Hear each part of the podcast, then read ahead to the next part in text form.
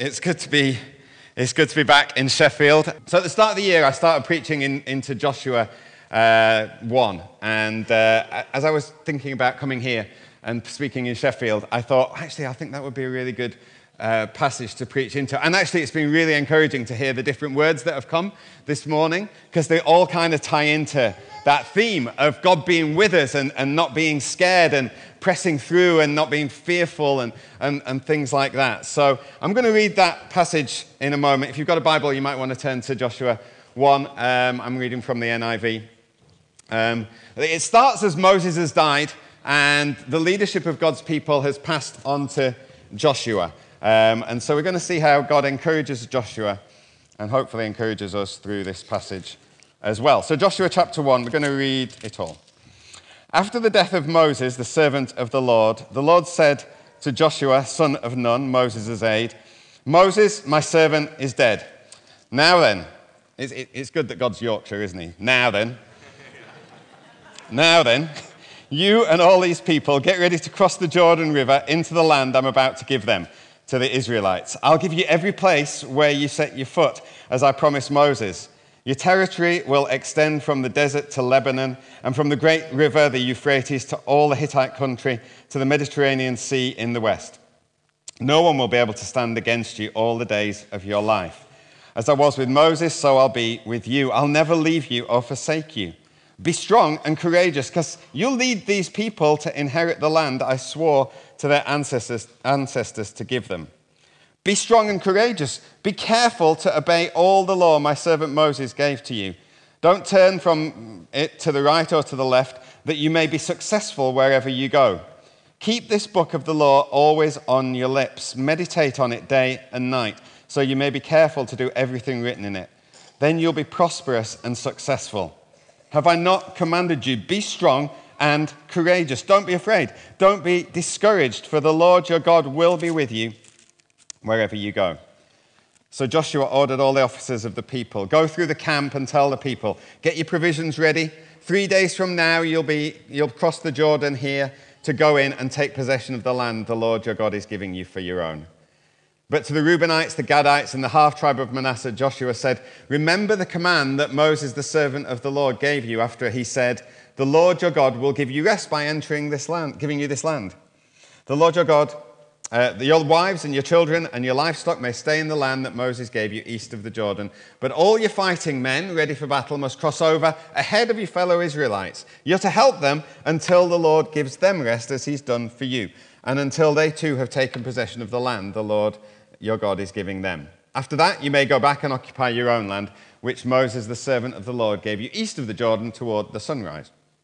Then they answered Joshua, Whatever you've commanded us, we'll do, and wherever you send us, we'll go.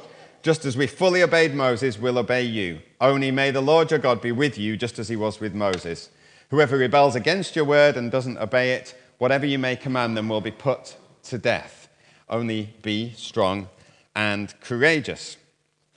All right, so right at the start of uh, his leadership, God speaks to Moses, to Joshua, and he, and he commissions him. And his job is to take the people into the promised land. That was the land that Moses was going to give to the people, uh, uh, take the people into. But because of their disobedience and their lack of faith, uh, uh they've been wandering around in the wilderness for the last 40 years.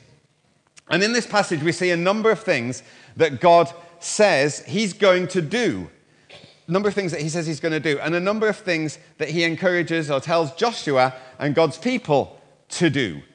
And that's always the way in the Bible. You always get the tension of both things. You get God acting, God saying he's going to do something, and you get us acting and us doing something as well. God calls us, we respond to his call. God promises to do things, and he asks us to pray to him that he will do things. So faith isn't just believing that God's going to do things, it's believing that God's going to do things and then acting ourselves in accordance with what we believe. And, and there's always that tension going on together in the Bible. The Bible doesn't tell us just to kind of rest in God's grace and, and leave Him to figure it all out. But neither are we called to just work hard on our own in our own strength as though salvation and, and our relationship with God and everything in the Christian life, as though it's just down to us. No, God leads us into difficult, sometimes it seems like impossible situations, and He tells us He's going to be at work as we act in those circumstances. So, here in Joshua 1, we see right from the start, Joshua is given some key promises to hold on to. We, we see what they are. He, God says, I'm about to give you the land that I promised you. I'm about to give it to you.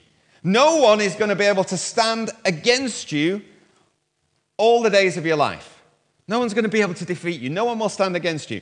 I'll be with you as I was with Moses, and I'll never leave you or forsake you. I mean, it sounds pretty good, doesn't it? Sounds like it's all in hand. Sounds like it's all figured out, nothing to be concerned about. God's, God's going to give them everything He's promised. No one's going to be able to beat them in battle. God will never leave them.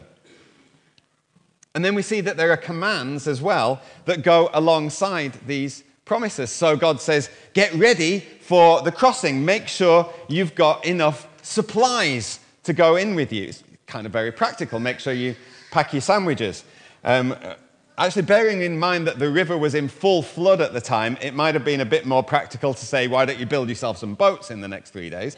But he didn't say that. He says, But, you know, there's something for you to do. Get some supplies ready.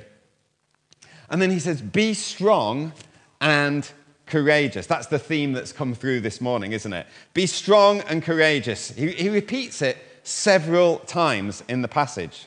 Several times he says, Be strong and courageous. Don't be terrified. Don't be discouraged. We'll come back to that. And be careful to obey all that's in the law. Meditate on it day and night so that you'll do what's written in it and then you'll be prosperous and successful. So, if you look at those side of things, you might think, well, well, now it looks like it's all down to Joshua and the people. They've got to provide the supplies. Hang on, I thought God was going to provide everything they need. Joshua has to lead the people into the land to inherit it. There's going to be some battles to fight. So you've got to be strong and, and courageous, Joshua. And they've got to be in God's word and, and do what it says and then they'll be prosperous and successful. And you might think, hang on, I thought no one was going to be able to stand against us. I thought we were going to be strong and prosperous and successful anyway. Why? Why? We've got to be in God's word, we've got to do what it says. So, which is it? Is it, is it God doing it?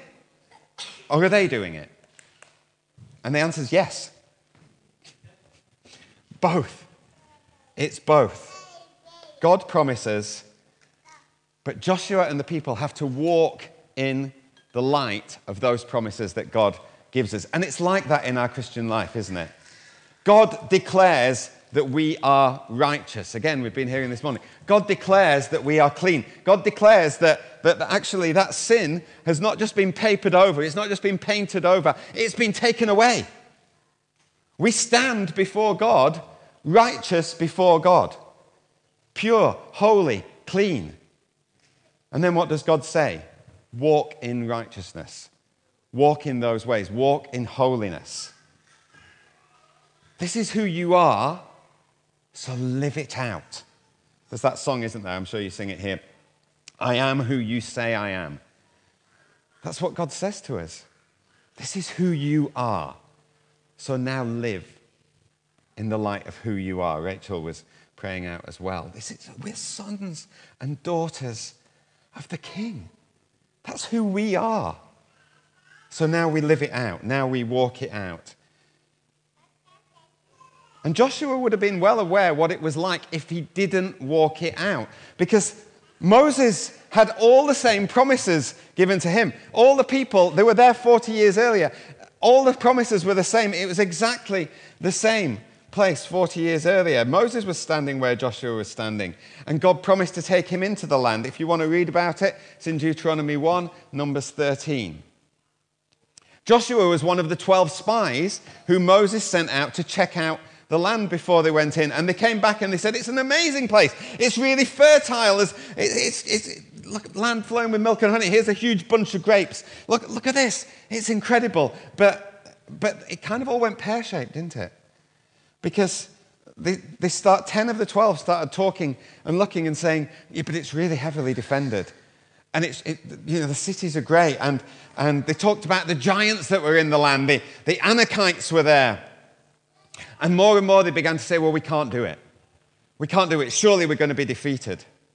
And Joshua would have remembered how he and Caleb tried to persuade the people uh, and, and how Moses pleaded with the people look, we've got to believe God. I know these things are all there, but we've got to believe in God and what He said, and we've got to walk into what and, and, and live out what God's promised us. But they didn't do it. They refused to obey. They rebelled. They turned against Moses, and God punished their unbelief. And he had them all live in the wilderness for another 40 years until all that generation had died out, apart from Joshua and Caleb. But God's plans for his people weren't thwarted. It wasn't that what God said it wasn't going to happen. Of course, it was going to happen. They were just delayed. And even before Moses died, God started to prepare the people and said, Look, I'm going to take you in again. This is, we're coming back to this same point. We're going to lead you into the promised land under Joshua. But through Moses, God warns the people that uh, they're going to encounter the same circumstances. The, the, situation hasn't changed. The cities are still there. The people are still there. You can read about this in, in Deuteronomy um, chapter 9 and verse, verses 1 to 3. Let's find that, shall we? Deuteronomy chapter 9, verses 1 to 3. Um, this is what God says through Moses Hear, Israel, you're now about to cross the Jordan to go in and dispossess nations greater and stronger than you. Well, that's encouraging, isn't it? They're greater and stronger than you. With large cities that have walls up to the sky. Oh, great. The people there are strong and tall. Anakites. You know about them, and you've heard it said, Who can stand against the Anakites? Oh, thanks for reminding me of that proverb. It's like, hang on, what's going on? God's saying you're going in, and He's just flagging up all of the things that they've got to face. It's not changed. All the things that, that these 10 spies talked about, they've not changed. It's still the same battles. And then he says, But be assured that today the Lord your God is the one who goes across ahead of you like a devouring fire. He'll destroy them, he'll subdue you before them and you'll drive them out, etc., etc. God told them it was going to be tough. The people are going to be greater and stronger than them, the, the, the Anakites, but he was going to have the victory anyway. He's going to have the victory anyway. And it would all show that it was God who'd given them the victory and it wasn't down to how great they were. Like, God's really clear with us about these things in the Bible. He never pretends it's going to be easy. He doesn't want them to be surprised by events. There are literally some huge obstacles to face. And, and we can read in God's word that, that, that life's not going to be easy. We can read where Jesus says in John 16 33, In this world you will have trouble. And then when it happens, we, we still can end up going, Oh, I thought God was with us. How come we've got all this trouble? God says you're going to have trouble. In this world, you're going to have trouble.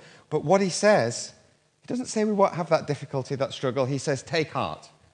I have overcome the world. Take heart. Be encouraged. Be strong and courageous. So here they are at this same point again.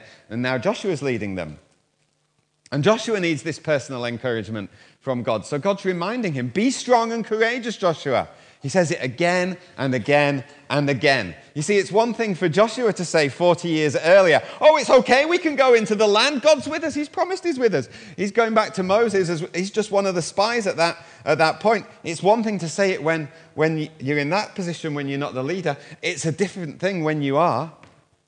It's much easier for me to say to you here, hey, city church, be strong and courageous in all that you do, than it is for me to lead into that as one of the leadership team in Fredericton. We need God to speak courage to us, don't we, when we're following Him? Because we can easily lack it. So be praying for your leaders here that God encourages Dan and Richard and Chris those He's set as leaders in your church, because they need courage to lead the church in God's ways. God spoke the same words of courage all through the Bible. He, say, he says it to David as he's building the temple, 1 Chronicles 22 13. He says that, be strong and courageous. David uh, passes the work on to Solomon, and the same thing. 1 Chronicles 28 20. Be strong and courageous. You see it again and again and again. When God calls us to do something, the task is always momentous. There's always going to be difficulties, there's always going to be fears. It might seem risky, humanly impossible. And, and that's the church. And, but you'll all be facing things in your individual life too. There's going to be challenges for all of you. It might, it might be your family situation, it might be your work, it might be your school, it might be your health. And fears can come in, and you can start to feel inadequate, and you can start to doubt, and it, and it can cripple you. It can cripple you. It, can, you can get muddled, your confidence can be shaken. And we need to find boldness and confidence.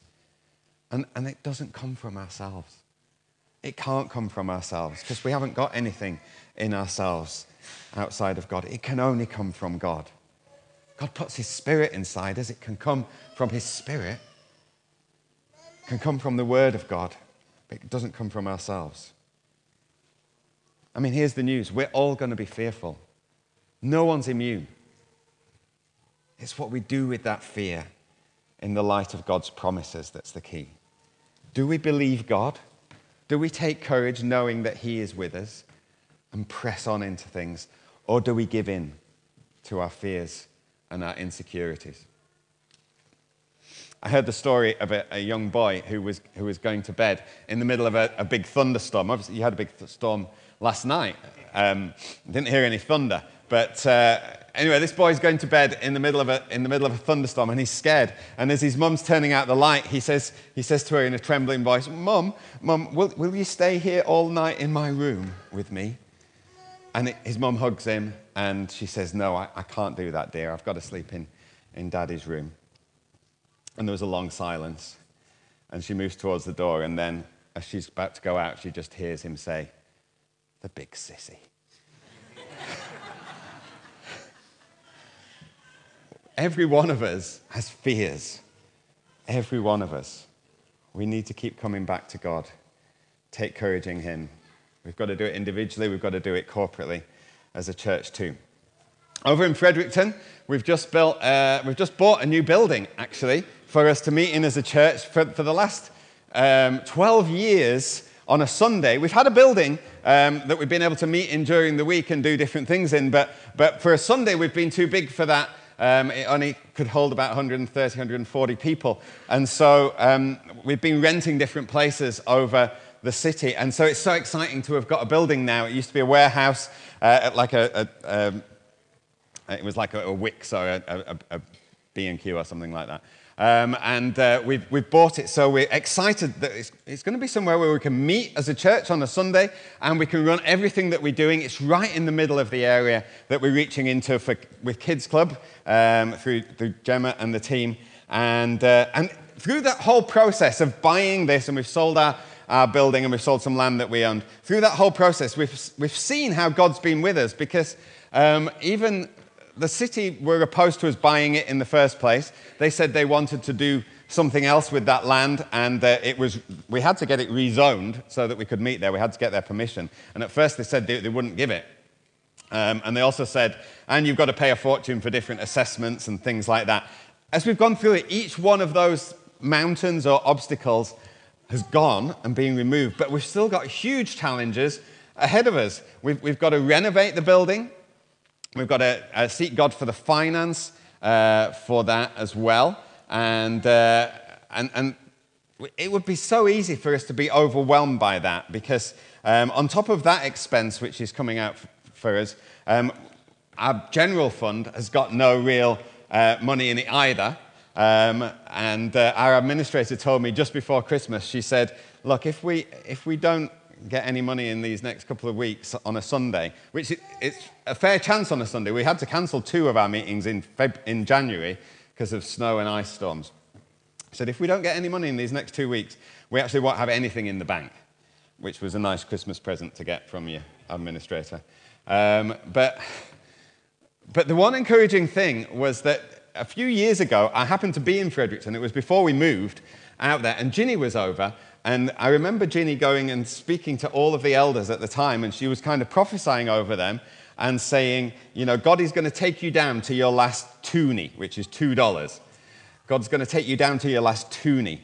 And, uh, and then he's going to open the floodgates of blessing on you. At least I, I, that's how I remember she said that. I hope so. Um, and,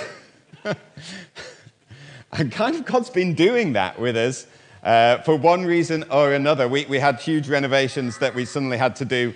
Uh, repairs on the building cost 50,000. We weren't expecting it. We had two floods, one year after the other, and that you have to, we had to pay to get cleaned out because once, once the snow and the ice is gone, then we get the floods in Fredericton.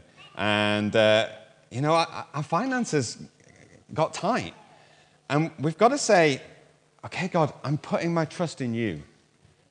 And, and God has provided for us in different ways.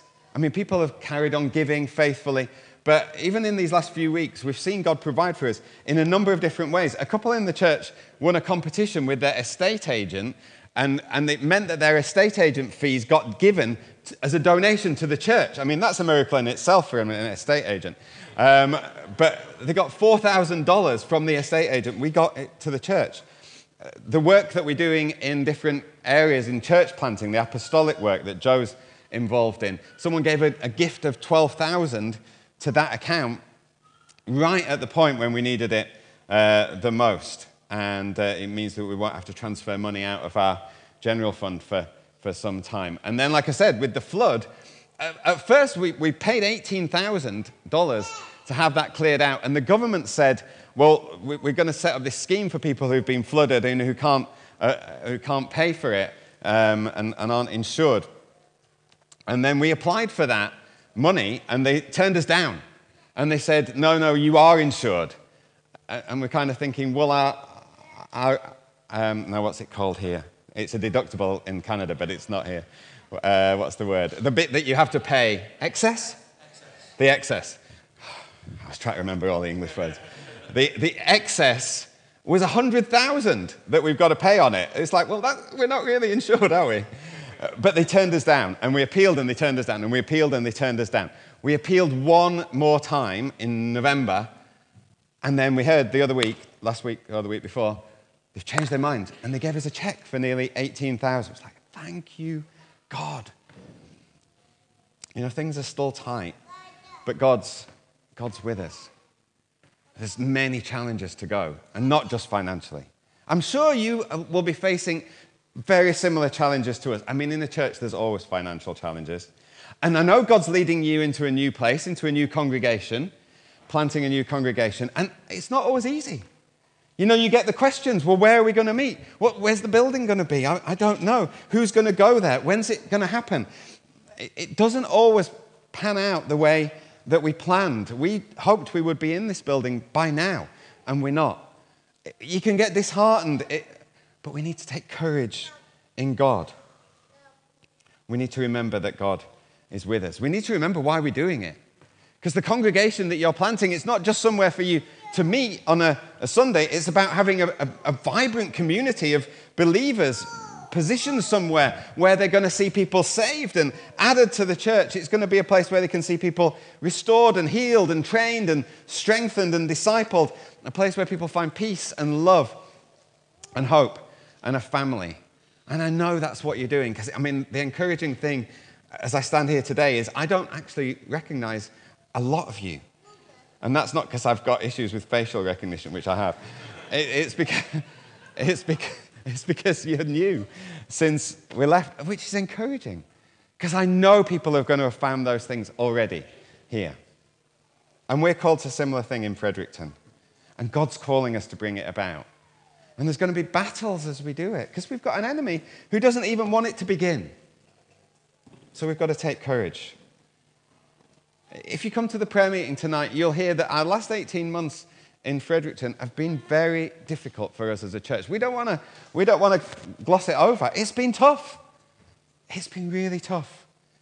We're going to tell you more detail tonight because we need to stand together in God and call on Him to pray and, and to walk into His promises. And, and that's for us in Canada, but it'll be for you in Sheffield as well. And each one of you, as I said, is going to have things that you need to take courage with in any of those different ways.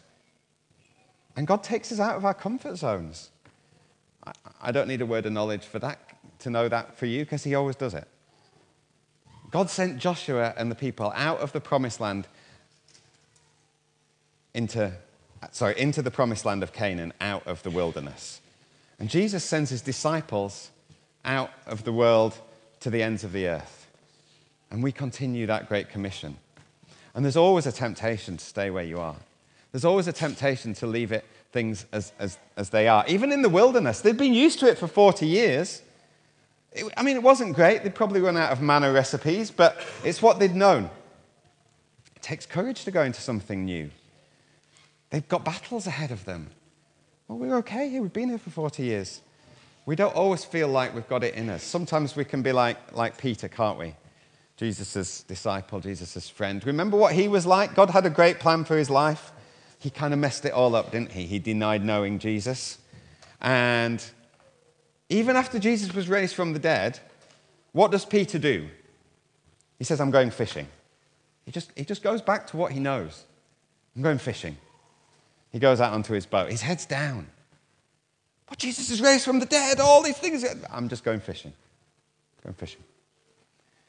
Jesus has to call him from that. I mean, he does an amazing miracle. You get the 153 fish, uh, uh, but suddenly that doesn't matter anymore to Peter because Peter's going to Jesus, and Jesus says to him, Come on, the question's really about do you love me? And, and, and if, if you do, then I've got things for you to do because I love you and I'm with you. And I'm calling you to something else, and it's not fishing, it's shepherding. Maybe some of you have got to that point where you're just, you're just doing what you know how to do, like, like Peter was. I kind of did feel that was a word for some of you this morning. You, you're just doing what, what you know. You can do it. You're in your comfort zone. You're struggling with things, and you thought, I'm just going fishing then. I'll just do what I know. And God's got something different for you. God's got something more. And he's saying, Look, do you love me? Do you love me? Then I've got new things for you. All right, very briefly. How do we stay strong and courageous? There's two things we see in this passage. Firstly, in verse 8, we see, we see you stay in God's word. You stay in God's word. Verse 8 says, Don't let the book of the law depart from your mouth. Meditate on it day and night so that you may do everything written in it. So we've got to make sure that the Word of God is dwelling in our hearts and in our minds. We've got to keep immersing ourselves in the truths of Scripture. I was so encouraged this morning, again, just hearing people read Scripture, pray Scripture. We've got to keep immersing ourselves in it, the truths. We've got to speak it to ourselves when our feelings tell us differently, when our experiences tell us differently, when other people are telling us different versions of reality. No, what does God say? What does God say?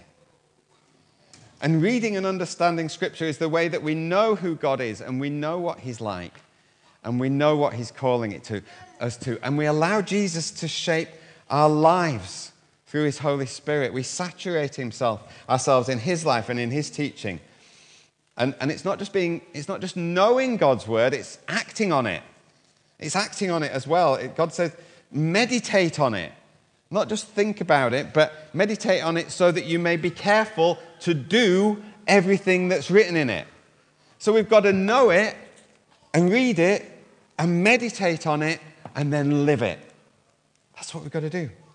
We apply the Word of God to every area of our life. I could say more about that, but there probably isn't time. So stay in Scripture, understand it, live it. And secondly, stay together. Stay together. Because unity as, God, as God's people is so important. I mean, look at, what, look at what Joshua says to the two and a half tribes that he speaks to the Reubenites, the Gadites, and, half the, and the half tribe of Manasseh. And these are the tribes that have been allotted some land already. You see, you've got this whole Jordan River, uh, but then on the east of it, they've got some tribes, and that's their spot. They're, that's where they are. Excuse me. And they've already been given that. They've already settled there. They've already, as they describe it in, the, in Joshua, they've already found their rest. So they might be forgiven for thinking, we don't even need to cross the river. We don't need to go into this land. And, and you know, it, it looks like it's a pretty, a pretty tough journey. It's in full flood, but whew, I'm glad we're in the tribes that are here on the east of the river. And we're nice and settled. And Joshua goes to them and says, uh uh-uh, uh you, can't, you don't just settle here. You've got to cross the Jordan ahead of your brothers. You've got to go ahead of them. You've got to help them until their job is done, until they've found the land that they can settle in, until they've found their rest. And then at that point, you can come back across the Jordan again. they have to travel across it twice. You can come back again, and then you can settle where you are. In other words, everyone's involved. Everyone is involved. They're all going together. They all bear the burdens, they all suffer the losses, they all share in the victories. And as you prepare to go into the next things that God's got for you, you need to be together in this. That's wherever you live, whichever congregation you're in, however old you are or young you are, whether you're a leader or you're not a leader, you need to be together. Because some of you will be pretty excited about the thought of starting a new congregation. And maybe that's the area of Sheffield that you live in. And you're excited that you're going to be gathering locally to your home. But some of you might not be so excited. Some of you might just feel, well, it doesn't, it doesn't really have a lot to do with me. It doesn't really have much impact. It's not going to make a whole lot of difference in my life. You know, this, this is going to be my place still. This is where I'm going to meet. So the temptation is to just stay where you are, to stay in your comfort zones, to not get involved, to think that's their thing.